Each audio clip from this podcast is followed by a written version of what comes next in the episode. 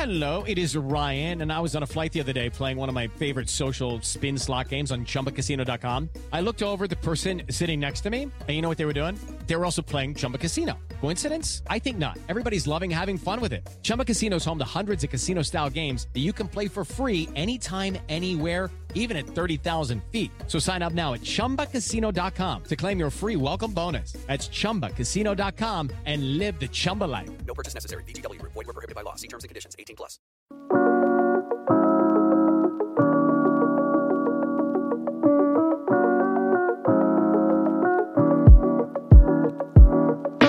Oh, yes. Hello, my friends, and welcome to this, another episode of the Underdog Football Show. My name is Josh Norris. His name is Hayden Winks. Hayden, you've been in the lab. I've been watching games. Today, it's the fantasy usage model. We're going to call running backs, wide receivers, tight ends, ones who drafted highly, ones who had crazy, unexpected performances. It's all happening today. How are you doing?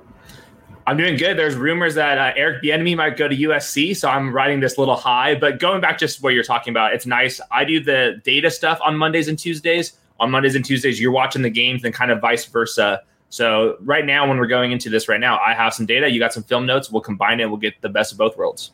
Yeah. Once again, we're going to go through running backs, wide receivers, tight ends, the likes of Eli Mitchell, Mike Davis, Ja'Marr Chase, Cole Beasley, Kyle Pitts. We'll get to all the big names. Maybe some frustrated you, maybe ones that you're wondering if you can start for the rest of the season. We'll try to find like, you know, the facts here from week one. And also, I do want to bring up two people won $15,000 on underdog this past weekend by just drafting six players for $5 a piece.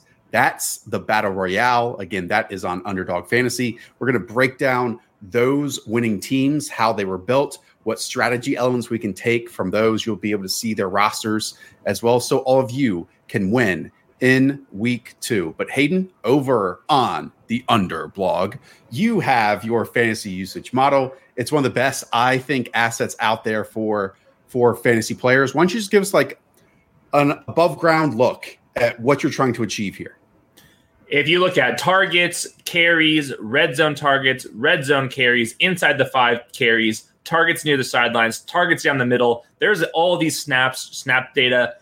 What I wanted to do is I want to take all that data, put it into a model, and just spit out to me how many points that player should have scored in half PPR. So what this model does is I look at how many points Darren Waller, for example, scored in half PPR, and I compared it to his actual usage. And what those two data points are good is it's telling me, okay, is this player performing well? Is he performing under underperforming? Is he getting a lot of usage? Is he a positive or negative regression candidate? All that stuff. And I don't have to just keep mentioning that he has a 38% this, all this. It's just boom. He was the RB7 in fantasy usage. It does not get more simple than that. I do all the dirty work. And this way, when I present it to you guys, all you have to care about is just where each one of these players ranked by position. And we'll go through it every single Tuesday. All right. Let's start off at the running back position. Hey, we know Chris at the top, Chris McCaffrey. Somehow a quiet like 187 yards. Going down the list, I want to talk about the third player in Joe Mixon. I think more than any other show, more than any other tandem, you and I were higher on Joe Mixon compared to our football bubble that we live in. He was going around the 21st overall player in our free draft guide heading into the season. We had him as the 13th overall player. Part of that was because Giovani Bernard was gone, that we were expecting a lot of passing down usage. Hayden, in a win, in a situation that the Bengals want to find themselves in, Joe Mixon found, finds himself as the number three overall player on your fantasy usage model. He finished in uh, as a uh, RB three two in half PPR, and this was the fourth most snaps of his entire career. And there's obviously a couple things that you have to look at immediately is the impact that Giovani Bernard leaves behind for Joe Mixon. This was a very neutral game script. It actually went to overtime, so that kind of helped out Joe Mixon here a little bit. But he was dominating touches. Samaje Perine only played a couple of downs, and the big thing for me, the takeaway is this chart right here, the neutral pass rate. If you're looking at first and second downs when you're removing two minute drill, when games are out of control, and you just look at neutral pass rate, the Bengals were dead last. They ran the ball on more than half of their neutral path or neutral plays. And this is a complete 180 from last year when the Bengals were typically top five. And I think that the reason for that is the Bengals have a brand new offensive line. They're going back to their old offensive uh, line coach, and Joe Burrow is coming off a major knee injury. And they're paying Joe Mixon a ton of money. So I don't think the Bengals will be dead last in neutral pass rate moving forward, but I also don't think they're going to be top three like they were last year. And if they're in the middle, that's that sweet spot where you get these RB1 weeks from Joe Mixon. Once again, Joe Mixon was being drafted right around the running back 13 mark. Hayden, I think from what we're showing, and look, the Bengals might not win, you know, nine games this season. But I think what this showed is that no matter what, Joe Mixon is going to be among the top 12 scoring. Like he's a running back one for you moving forward because it is that rushing usage, it's that goal line usage, and it's that receiving usage as well. I've been joking for like years of who is Zac Taylor? What do we know about him? In the past, Hayden, a lot of it has been those neutral pass rates that you've talked about. I want to bring up this. I'll match your tweet with with one of my own. That when you look at second quarter with just one minute and eleven seconds left, what you get here from Joe Burrow, who I think you made a great point that maybe they're trying to not put him in bubble wrap early in the season, but just be careful about exposing him because the, I think everyone knows that the questions along the offensive line. So in this scenario, no timeouts in your pocket. You're trusting your second year quarterback who played half of his rookie season. First throw to Tee Higgins, second throw to Joe Mixon, third throw to Tyler Boyd, fourth throw 50 yard touchdown to Ja'Marr Chase. So many other teams, if you were playing it safe, if you didn't know what you were doing, you would just run out the clock and try to get the ball to start here in the second half when getting the ball at your 25 yard line. No, this is the type of roster construction that the Bengals have gotten to. Like, this is why they added all these pieces, Hayden, those three wide receivers, the quarterback, the running back as well. And so, this is what I love to say. I think this is maybe a little capsule of what we can expect some aggressiveness in the passing department and not just settling for, you know, safe safer options as we move forward. This this one play, this one series really stood out to me for the Bengals. Yeah, totally love that. And I think that you'll see this type of play sequence kind of in, like improve as the season progresses. You're just going to see the neutral pass rate slowly start to tick up as Joe Burrow becomes uh, a little healthier. He a little more confident. Ja'Marr Chase looked back after a very bad training camp. But I think this was a good win for for the Cincinnati Bengals, and this was a massive, massive game for Joe Mixon. I'm not going to be surprised if Joe Mixon is top five in fantasy usage every single week on average. And I don't think that it's going to be a huge like uh, fantasy points under expected season for Joe Mixon because guess what, Josh? That Texas State offensive line coach is nowhere nowhere near. He's back with the Bobcats down in Texas playing against the freaking Mac West or whoever else, and we're getting a, a legit Mac coaching West? staff. Yeah, whatever You're- they are. You're out here making making conferences. Maybe USC's next coach comes from one of those schools, Hayden. Who knows? What's up, Don? Uh, but I, I do think it's important again to note what Joe Mixon did in week one in comparison to like Derrick Henry, who positive game script player. You know, Najee Harris still has those questions around him. We'll get to him in a little bit, but Joe Mixon is here to stay as like a top 12, if not top five in in running back usage and quickly on Joe Burrow. I think he even understands he doesn't have the strongest arm in the NFL. Like if you watch Justin Herbert, then you watch Joe Burrow, you can see the differences in their game. But he was so quick, he was so decisive. He made some really anticipatory throws in this game. So there's a lot to love against a very good defensive play caller in Mike Zimmer. A lot to love what we learned about the Bengals here in week one. Who do you want to hit him next, Hayden? Mike Davis. I know the box score was not pretty, but he was the RB7 in fantasy usage. He played 75% of the Falcons snaps, and he actually ran a route on 77% of the dropbacks. Cordarrelle Patterson got in there for a little bit, but I think that you had some notes on when Cordarrelle Patterson got in there. And I think that ultimately the conclusion we're going to draw here is that we're not going to be panicking on Mike Davis. The week one usage is kind of what we were expecting. Don't panic at all with with Mike Davis. I understand that some people loved Mike Davis during the preseason, some did not. Hayden, we were on the boat that we believed in this offense, which is debatable now, but also Mike Davis just as a talent, despite him not having a profile necessarily for us to believe in late in this career. I mean, he was going at the beginning of the sixth round. But what we can say about Mike Davis 75% of the snaps, saw 56% of the rushing attempts.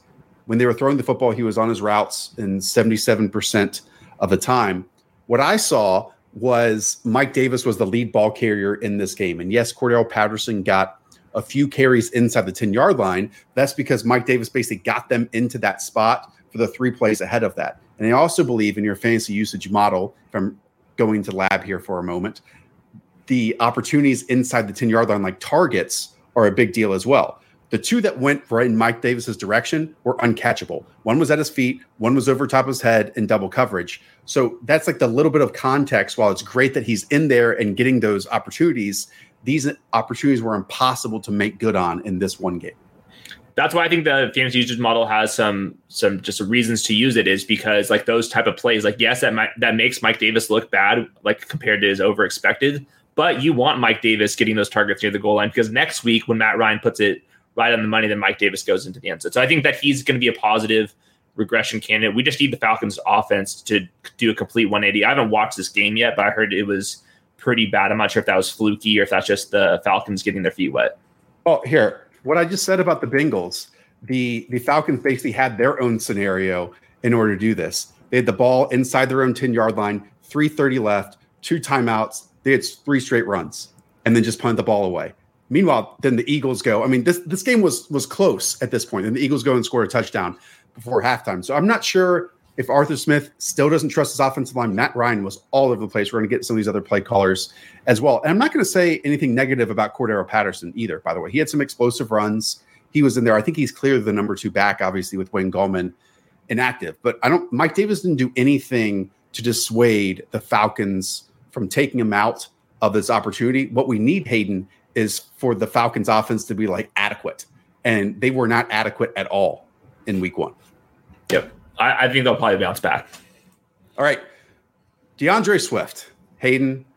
D'Andre Swift was a favorite of a lot of zero running back drafters. A lot of people waited on the running back position. What an absolutely insane game the Lions and the 49ers were in. It was 38 to 17 heading into the fourth quarter. Final score 41 33 for the 49ers and the Lions. Hayden, I see D'Andre Swift's name up there.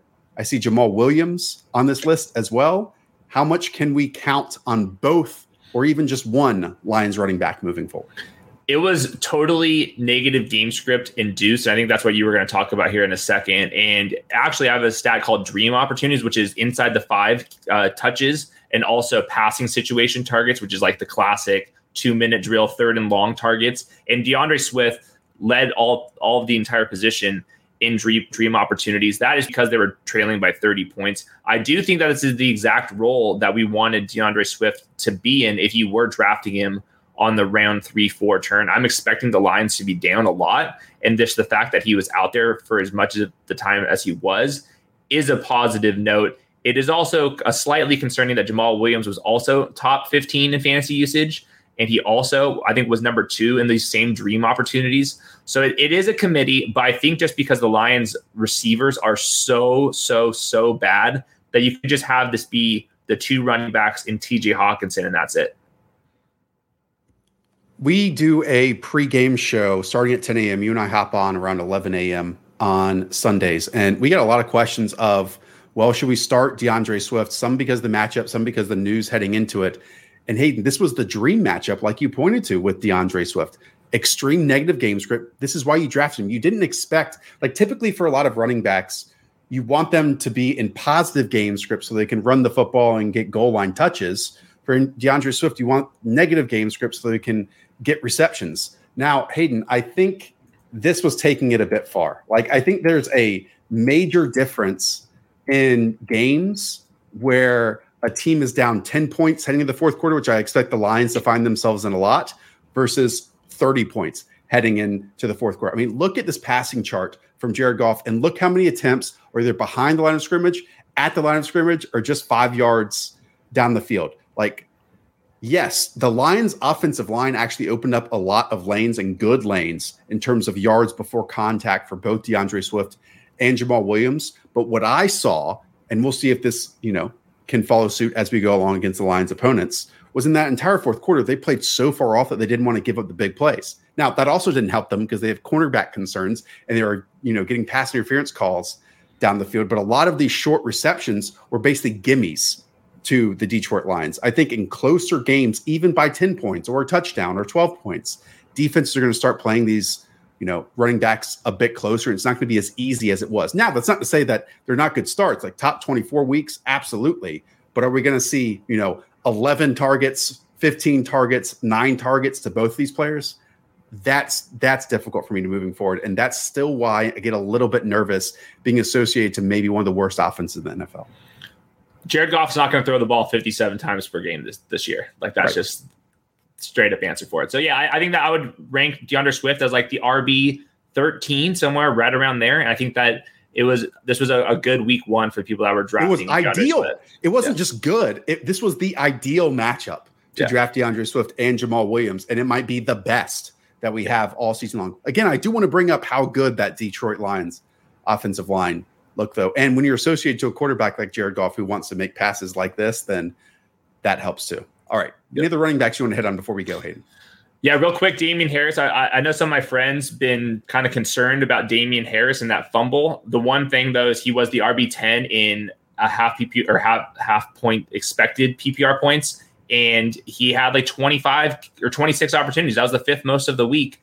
And the the bigger thing was Rhamondre Stevenson fumbled and had a blitz pickup issue as well. So like, who are they going to be benching Damien Harris for? Like, it's not James White. It's probably not JJ Taylor. So I think that Damien Harris, this was a positive week one, even though the fumble kind of left a little sour taste in your mouth. But I think that this was a positive week one for Damien Harris ultimately it would have been the perfect Sunday because I truly feel like they were going to put the ball in his hands to win the game in those final two minutes, right? Like he was going to get the carries inside the 10 yard line. Hayden, it was exactly what you and I projected this team to be. It was bully ball, it was play action, a bit of RPOs.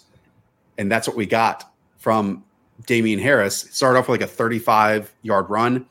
Unless something shocking happens, I would expect Damien Harris to continue to roll with this role. Yes. Like, if they want to continue to, if they do want to punish him, that sucks. That's out of our hands at the moment. But hey, what we drafted Damien Harris for, he got in week one, yep. plus a few catches that were a bit unexpected as well. And I do want to reiterate I understand he got like what 23, 22 touches, something like that. Um, that Miami Dolphins defense is legit. And I yes. think that while he's still got 100 yards in the ground, I'm a, I'm guessing there's going to be even better efficiency against worse opponents that they go especially this week against the New York Jets. Like we need Damien Harris to start and get 18 touches against the Jets because Hayden, we could have another 100 yard rushing day from him and maybe a touchdown. He'll be inside my top 24 this week. All right. Um, I know we all drafted Ezekiel Elliott pretty early. Some talks of running back four, running back three. Talk about opponents. Hayden, you could not have drawn up a worse opponent as we expected leading into that game than, than the Tampa Bay Buccaneers, a team that was difficult against the run last year and now gets Vita Vea back fully healthy. And that absolutely pays off. And guess what? Defense does matter. Absolutely. And Ezekiel Elliott was missing his all pro right guard in Zack Martin. So the box score stats were abysmal but the the fringe stats were pretty bullish for Ezekiel Elliott. He played on 83% of the snaps. He ran a route on 72% of the dropbacks. He was still a top 24 back in expected fantasy points. I know you don't want to hear that because you drafted Ezekiel, Ezekiel Elliott in the first round, but I think that he's not going to lose too many snaps to Tony Pollard, and he's not going to be asked to pass block nearly as much as he was in the opener because the Bix, the, the Bucks blitz a ton and they already have uh, the front seven just to get people home. And that's why he was in pass protection. And when I turned on the film and I, I watched all the snaps again, he beat Devin White to the edge. I thought he looked pretty explosive, more explosive than he did last year. And I think that ultimately Zeke Elliott will be an, a top 10 fantasy running back. And I think that was just completely game script and opponent based in week one. Yeah, again, it drives me nuts. People shouting into the void that Tony Pollard should be playing over Ezekiel Elliott and Hayden. I think the Cowboys showed their hand of why Zeke is playing when if he wasn't, Tony Pollard would have to pick up blitzes every single time too. Like again, this is also why pass protection matters because Zeke, a lot of those positive plays weren't going to happen unless Ezekiel Elliott was an absolute baller in pass protection. Again, this was just a buzzsaw matchup in week one. Give it a few weeks before we overreact. Let's talk about the Baltimore Ravens, Hayden. Ty'Son Williams. You know, I pivoted off Trey Sermon on Sunday morning, pivoted over to Tr- Ty'Son Williams on Monday Night Football. He is the only back on that team that spent the offseason with them. He has history with Lamar Jackson and a lot of those exchanges. That's absolutely imperative. Hayden, just from my eyes, I don't think he took any steps incorrectly that would take us away from him believing he's like the 1A back on their team. He led the backfield in snaps, 35 out of 69 snaps, and Latavius Murray had 21. And Ty'Son Williams finished as the RB3 in fantasy points over expected. He dominated way over what you would expect based off of his usage. And he had a couple big runs. He looks pretty athletic. You know, you're getting this bonus with Lamar Jackson in the backfield. So I think that every single week, Ty'Son Williams is going to outperform what his usage is going to be based on. I thought all things were pointing towards Ty'Son Williams eventually being a, a pretty stable running back to maybe a borderline RB2 3, depending on your league settings. I thought this was a win for people that had picked up Ty'Son. Yeah, it sounds like it's going to be between Ty'Son Williams and Latavius Murray as yes. we move forward, and that's totally fine. It was going to be, you know, split touches between J.K. Dobbins and Gus Edwards. These are just two different names, and we were drafting, you know, J.K. Dobbins is the running back 15. People were drafting Gus Edwards as the the running back 22. Not saying either of these talents are equal to those, but the opportunity should still be equal to to both of those. And Hayden, it kind of does come down to which of these players can break a tackle, including Lamar Jackson, to like have those 10 plus yard touchdowns like Ty'Son Williams did last night, or which one gets the ball inside the one yard line to convert that touchdown. But again, this is a rushing offense we want to believe in and one that does have replaceable pieces. And so I, am totally cool with having Ty'Son Williams as like a running back three moving forward with upside. Definitely. I'm all in. Let's let's move to the wide receivers unless you got another name. Yeah, I mean, I'm just getting some questions from the chat. Chat, thank you so much for being here you, Latasha, you, John, you, Jack. Um, we talked a lot about Melvin Gordon heading in to the season. Hayden, local, local, local beat writers said that Melvin Gordon was going to have a significant role in this backfield. Fantasy drafters thought that Javonte Williams would get massive workload almost immediately. What we saw was basically a 50 50 split with Melvin Gordon getting more of the receiving work, which lines up with what Javonte Williams' profile was heading into the NFL. Now he also had a massive play. So Hayden, I guess Melvin Gordon can't be anything more than your third running back on your bench. Definitely. They literally had a 50 50 split. They both played 33 uh, snaps out of 66. And Melvin Gordon, because of that long run, finished as the RB1 in fantasy points over expected. I'm not going to overreact to Melvin Gordon, but I do think that Melvin Gordon is, first of all, better than all you guys think he is. And the Broncos certainly think he's better than you think he is because they're paying him the fourth most money in the entire league at, at running back. So I think this will be a 50 50 split. And I don't think that's going to help either one of these guys out for fantasy purposes. These guys both should be on fantasy benches. Can we quickly talk about Saquon Barkley and Najee Harris? First of all, and Gabe, good to see you again, bud. Thanks for being here. Um, New York Giants played Saquon Barkley 48% of the snaps, Devontae Booker 39% of the snaps. You knew this when you were drafting Saquon Barkley. So, like Hayden, it's going to be impossible for us unless they just Joe Judge says outright, like, "Oh, we're going to give Saquon Bar- Barkley a full workload," to know when Saquon Barkley gets a full workload. So we're just going to see it, and then it happens, and that's it. He was the RB twenty four in fantasy usage in week one, and he I think they had they play on Thursday night, I believe. So I'm not expecting him to go up much much higher than that on a short turnaround coming off his ACL injury. So I, I would say he's like a flex play this week, and then we'll see in week three and beyond.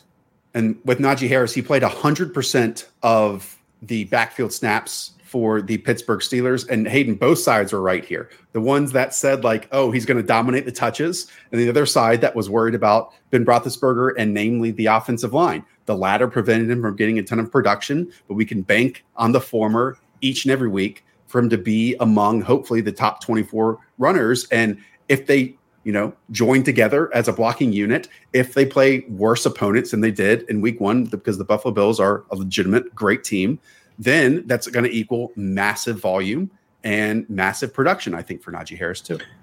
There were 60 running backs in my model for week one. Najee Harris was literally dead last in fantasy points over expected. So you can read that how you want. That either means he's a, a positive regression candidate or that he's not going to be able to run anywhere. I think most of his yards came after contact. So this was exactly what we were expecting. I think ultimately he'll be like the RB12 this season. All right.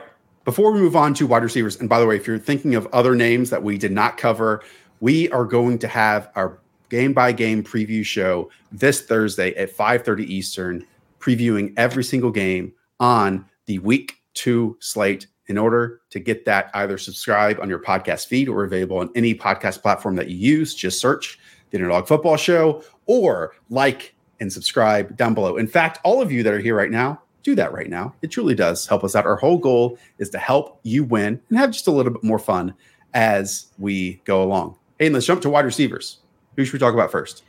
Well, the first three were CeeDee Lamb, Amari Cooper, and Chris Godwin. So that Thursday night football game was was pretty fun. And obviously the Michael Gallup news, we haven't talked about this yet. He's going to miss a couple weeks here. That obviously makes CeeDee Lamb, who is the number one in fantasy uh, expected points, and Amari Cooper the number two to be locked in top got top ten guys. I'm not sure if you had a take with any of the Bucks receivers, Chris Godwin uh, and Antonio Brown outperformed Mike Evans, but I think that those guys probably just going to be ping pong weeks. I'm not sure if you had any uh, Thursday night football takeaways from from any of those guys. Just tremendous FOMO of not drafting enough of Antonio Brown at wide receiver 30, despite you telling me I should most of the summer. Uh, he looks like exactly what Bruce Arians said the Antonio Brown of three or four years ago. I mean, we haven't had a full season of Antonio Brown in years, you know? And now that we do, this, I, I also want to bring up like Bruce Arians just talked about Ronald Jones. We saw Ronald Jones screw up and they put in Leonard Fournette. We saw Giovani Bernard play on passing downs. I don't care about a single Tampa Bay Buccaneer running back. I didn't prior to last week. I don't after this week, you know, heading into this weekend. What we care about is Tom Brady throwing the ball whenever he wants to. If they struggle, as we saw, they went three and out running the ball twice. And then the next series, they threw the ball like six straight times, it felt like, to Chris Godwin, to Mike Evans, to Antonio Brown. Hayden, this weekend they have the, the Atlanta Falcons who were shredded by Jalen Hurts. Guess what's going to happen? Big takeaway. It was very, very easy in underdog drafts this summer. Think about this heading into next year to double up in the sweet spot of quarterbacks with Tom Brady and Matthew Stafford. You did that in week one. Congratulations. It looks good the rest of the year as well. But they're in pocket quarterbacks, Josh. What are you doing? They don't score any fantasy points. Yeah, I, I would say this is last last call for Tom Brady MVP tickets if you can get about there. Um, but I'm with you. Antonio Brown looked awesome. He was the uh, wide receiver 20 in expected points. I think that he's going to be a weekly wide receiver three, and I think that Chris Godwin and Mike Evans will be wide receiver twos, and they'll all be inconsistent. But at the end of the year, you're going to refresh, and they're all going to be top 30 guys. Any other names that you want to talk about? And I'm sure there's a lot at wide receiver. Uh, go ahead with Jaguars. All the Jaguars guys uh, did pretty well in the model. Marvin Jones was the wide receiver eight in usage, and he actually finished at a top 20 in targets and in air yards. At the same time, DJ Chark was the wide receiver 10 in fantasy usage. He actually was second in air yards, only behind Tyreek Hill. He had 199 of them. I haven't gotten to watch this game. Obviously, the game scripts played into this, but clearly Laviska Shenault is in this slot only underneath role, and you have Marvin Jones and DJ Chark basically in the same role, just going downfield. So it kind of depends on your league formats, but I think that DJ Chark and Marvin Jones should be like very uh, ranked similar to Laviska Shenault, um, at least to start the season. Why not ahead of Laviska Shenault? Why similarly? Just because Laviska is is kind of a baller. We'll see.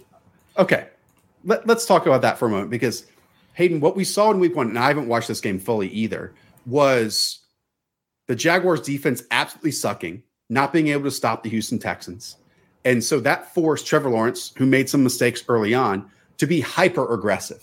Okay, there's no belief in me that the Jaguars team is going to be good this year too. So I think we're going to lead into a hyper aggressive offense and passing game from Trevor Lawrence as we go. It's almost Philip Rivers esque where he's going to come up with some huge plays and also make some massive mistakes at the exact same time because he doesn't give a fuck. You know, yeah. like he's going to make big plays on the field.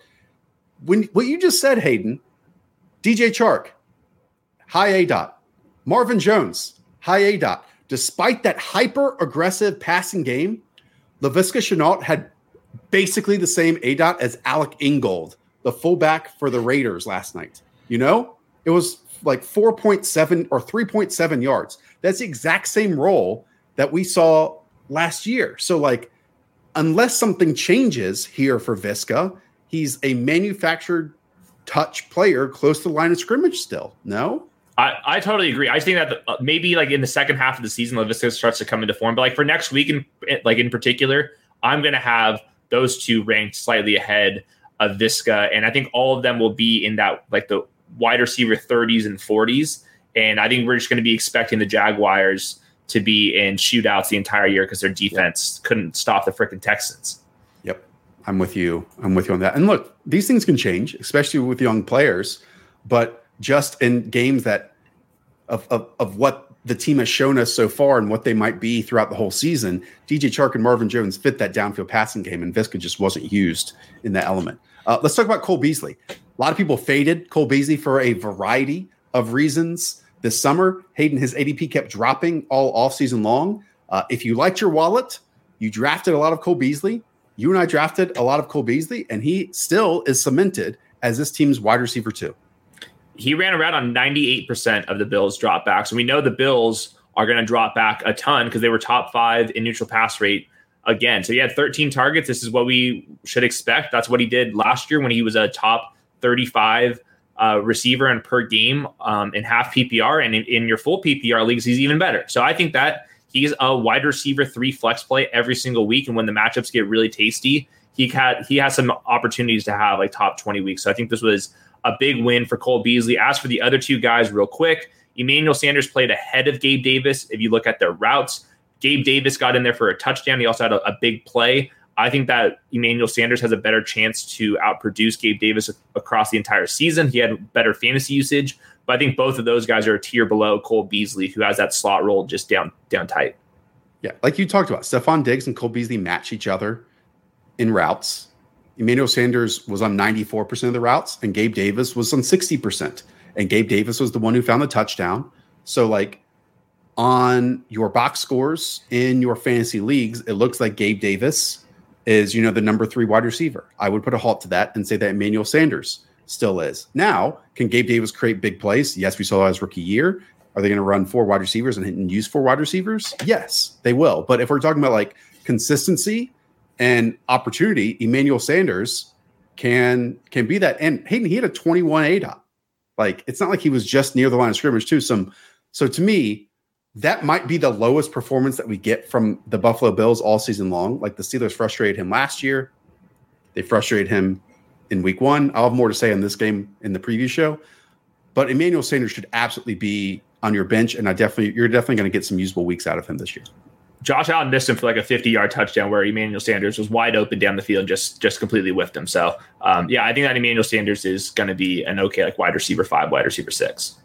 Okay, Broncos wide receivers, Hayden. After Jerry Jeudy, who started off very well in this contest, went down with what looked to be a significant injury. It's a high ankle sprain, out what, six to eight weeks at the very least. Uh, he was at the end of draft season the highest drafted among that wide receiver group.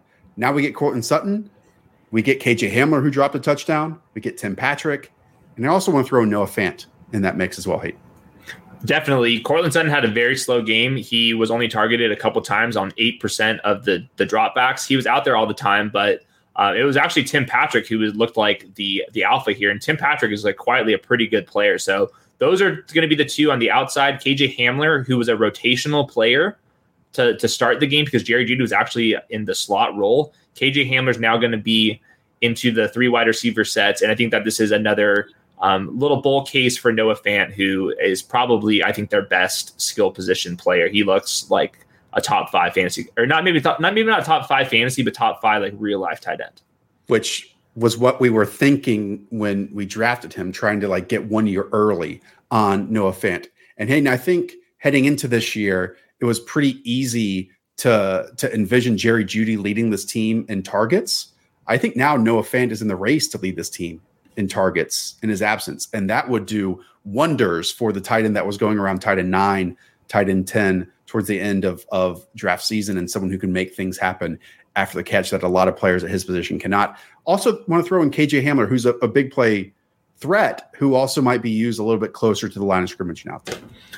Definitely, I think he's just going to be a vertical slot guy. That's what he was um, in in college when he was super explosive. We saw that in the preseason. We saw that in, in spurts last year. Going back to Noah Fant, the tight end six in fantasy usage last week he underperformed a little bit, but I think that you're going to be putting him in that tight end six, tight end seven, tight end eight discussion every single week. And there's a chance where he sneaks into the top five after a couple weeks because he is coming back off of that injury. Um, so I think that he'll get better as the season progresses.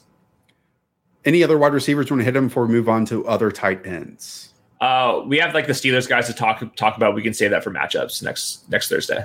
Cool. And we, we definitely want to talk about Washington and how their offense changes without Ryan Fitzpatrick on Thursday's preview show as well. Uh, let's hit on tight ends before we get to the battle royale and breaking down teams that won $15,000 this weekend. Well, we have to start with Darren Waller. He actually led freak. not even just tight ends in fantasy usage, running backs and wide receivers. So I mean, he had just like the absolute crazy ball. He's like clearly in the Travis Kelce tier. They were there was a little separation last last year, but Henry Ruggs and Bryan Edwards just didn't really move the needle for me.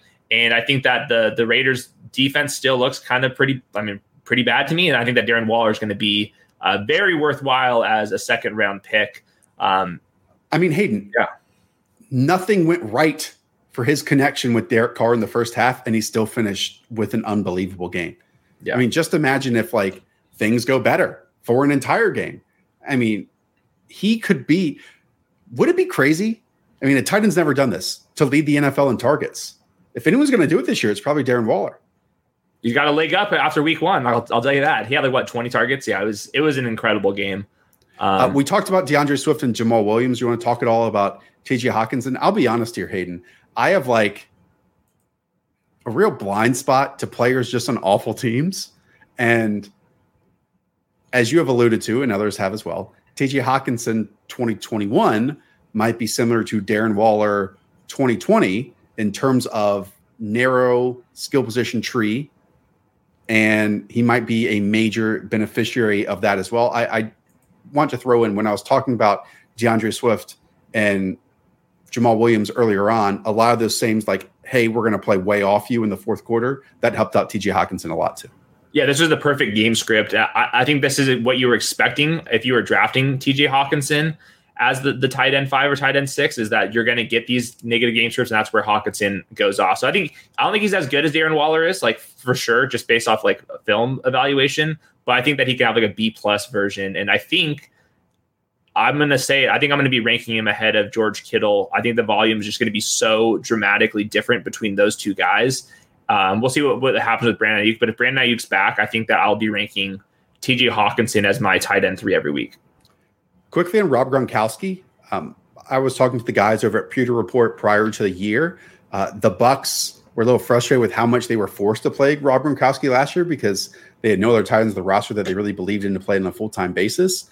Uh, they tried to get OJ Howard going this preseason, and that just did not work out. So Hayden, I think Rob Gronkowski, if he's healthy each week, he's a top 12 tight end, tight end and, and startable for you, obviously, every single contest.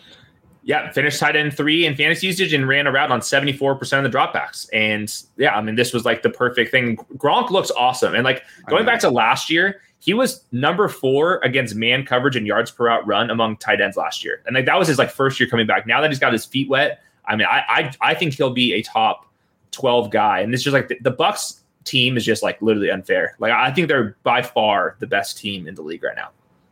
Just I know it only finished about two weeks ago, but hey, do you remember among tight ends where he was drafted? Tight end 19. Tight end 15. I yeah. mean that that's three spots after Mike Gesicki, who a lot of you should be dropping after after this week. Um, also, Kyle Pitts. A lot of people concerned about Kyle Pitts, drafted him in round four in a lot of places. Everything went wrong for Kyle Pitts in that game obviously offensive line, Matt Ryan, but he had, I think, two receptions called back due to penalties. Um, had another out route that was caught, got one foot down, didn't get both feet in. Um, the usage, I think, was really positive in terms of his slot snaps, in terms of when he lined up in line, he was going out in routes, even lined up out wide. I, I just think that Arthur Smith wasn't ready for week one. The Atlanta Falcons were not ready for week one, and there's nothing I mean, obviously we didn't get a blow up spot like we did with some, some of these other tight ends, but where the position still is right now, I would guess he's going to be closer to a top six, seven option than where the bottom falls out. And he's going to be, you know, a top 12 option the rest of the year. I think Kyle Pitts is inevitable. Like it's it's gonna happen. Like maybe it takes a couple weeks, but he was the tight end seven in fantasy usage in week one. He was third in targets at the position, sixth in air yards. The Falcons couldn't move the ball, and that hurt Kyle Pitts, especially near the red zone. And yeah, I haven't watched the tape, but I'm I'm sure that he's gonna look totally fine. Like this is just yeah. stuff happens in the NFL. Like we can't completely overreact. He the usage was there. I think that he's gonna be uh, borderline top top five guy for sure. All right, Hayden. I think we covered all the names. Yes. Yeah, uh, except every single tight end too that you're drafting, they all suck. Like, I mean, Gesicki, uh, Anthony Firkser, Trautman, all of them just like they're they're they're totally garbage. Jonnu Smith might be the name, Hayden. Jonnu Smith might be the name. Um, okay, before we go on, again, everyone that's here right now, like and subscribe down below.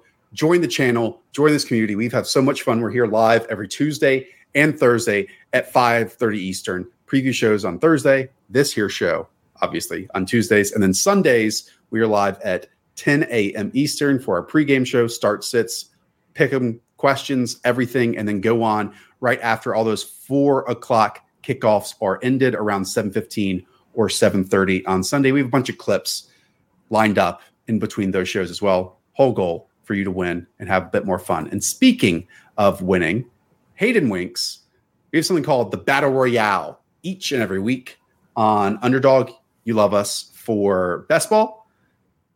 You should also love us for the battle royale. Hayden, take us through exactly what the battle royale is. So there are two different versions of the battle royale. There's like the entire Sunday slate, in which is like kind of like the weekly version of it, or there's like the daily contest, or if you want to just play on Monday night or Thursday night. If you're looking at uh, the week one slate, it's a six round draft. You're drafting with six people, so that's 36 players are being drafted. There's one quarterback, one running back, two wide receivers, a tight end, and a flex is a very standard kind of format. And you're just trying to beat out a bunch of people. I think there's like 22,000 people in this tournament last last time, and the same rules for DFS apply. Just with basic strategies, we're talking correlation, we're talking about knowing the depth at each position, and just figuring out and aiming for some upside. So that's just like the the general blueprint of it. Uh, the draft literally only takes like four or five minutes to right. do, so it's a very simple DFS game, and I think it's it's worth trying. So we have the winners roster from last week again because there are only six rounds. You get six players on your team. It's not your typical 18 or 12, you know, pick league. Um, there's going to be some crossover in terms of of rosters, and actually, the two teams that won are the exact same. I'll pull it up here, Hayden. Patrick Mahomes, Tyreek Hill, Joe Mixon, Nick Chubb, T.J. Hockenson, and Tyler Lockett. One team drafted him this way. Another team drafted Tyler Lockett in round five and T.J. Hockenson in round six. Sounds simple, right? Like, oh, if you draft this team on a Friday for Sunday, you would want all six of these names. Again, it's five dollars to enter, thirty thousand dollars to no, it's combined, so it's probably like twenty five and and five or, or twenty and ten. Anyways, first two places get to split thirty thousand dollars. Fifteen thousand was given out to two teams. Hayden, let's talk about strategy here since it's kind of like a new game a little bit.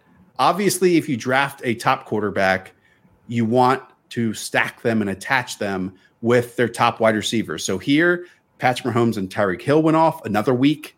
It might be DeAndre Hopkins and Kyler Murray. We could see it Josh Allen and Stefon Diggs. But I think that's kind of the core of a winning team each and every week. So if you do these drafts, quarterback and their top wide receiver this is a DFS tournament. If you're not stacking, you are losing all your money. So that is like the the, the must do. And then even some of these teams have a bring back option. In this case, the, the first place winner had Nick Chubb. So Nick Chubb scores some touchdowns, gets the ball rolling. That puts Travis Kelce or Tyreek Hill and Patrick Mahomes in in good game script for the, for a huge week. So yeah, it's the same things. Run it back. I, I don't think you want to overstack here, but I think that running it back, definitely pairing your quarterback with somebody that's already on your team. That's like yeah. a must do. Yep. Two foundation backs, like we mentioned in Joe Mixon and Nick Chubb. And like you said, yeah, running it back with the opponent of the stack makes sense. Getting a tight end in this league, Hayden, is probably significant because as we just alluded to, not many are gonna either get opportunities or make good on those opportunities. And then like that final pick is is a real wild card. You were all over Tyler Lockett in terms of your prediction heading into Sunday. Someone else like Mike Williams might have been a cool, you know, six round pick as well. Not as good as Tyler Lockett, but you get the gist. Like that is also a name that if you nail, it's it's pivotal to nail in order to win. Again, the top prize just on your five dollar entry. The biggest strategy is definitely to differentiate. If you look at how the draft lobby is set up when you go in there, it's the it's based off of projected points. And most people are just going to draft the best available player for each position. So that means if you're looking at just like total ownership in this DFS tournament, most of the people that are owned are going to be the top six tight ends, the top six quarterbacks, the top 12 or so running backs, and the top 18 or so wide receivers. In order to, to differentiate, scroll down a little bit and your last pick, your last two picks, go draft like the wide receiver 29 of the week, someone that's only going to be taken in just a couple of drafts. I thought someone like Devonta Smith and Jalen Hurts were good candidates last week, where you're looking at they're not the top six in projected points, but either one of them can finish as the number one overall, and that's how you win these tournaments. So it's the way to get low ownership. There's not like ownership in salary cap drafts, but there's ownership in how many times people are drafted. Scroll down a little bit, and that's where you get uh, the loan guides. Anything else we want to say here other than we're still giving you $10 for free? Use promo code the show and you get $10 free. That's two free entries into the Battle Royale. It's on your app, it's on desktop. Just go and try out Underdog Fantasy. I think it's an awesome. So, what? If I'm doing my math correctly, six people, six picks apiece. That's 36. You, leave the math to me, dude. Leave the math to me. All right. I think that's going to do it for us. Again, we're going to hit on every single team and basically every single fantasy relevant player this Thursday, 5:30 Eastern on our game by game preview show. You don't want to miss it. You can check it here on the YouTube channel. You can take it with you in podcast form. Just search the Underdog Football Show. And again, be with us on Sunday as well. And go try Underdog, especially pick them. Especially pick them. Go 20 extra money in one night. Why not? All right. For Hayden Winks, for Josh Norris, for you in the chat, Tony, Greg, Cupid, Mike, Ricky, Miguel, Andrew. Thanks, everyone. Up the villa. Talk to y'all soon. See ya.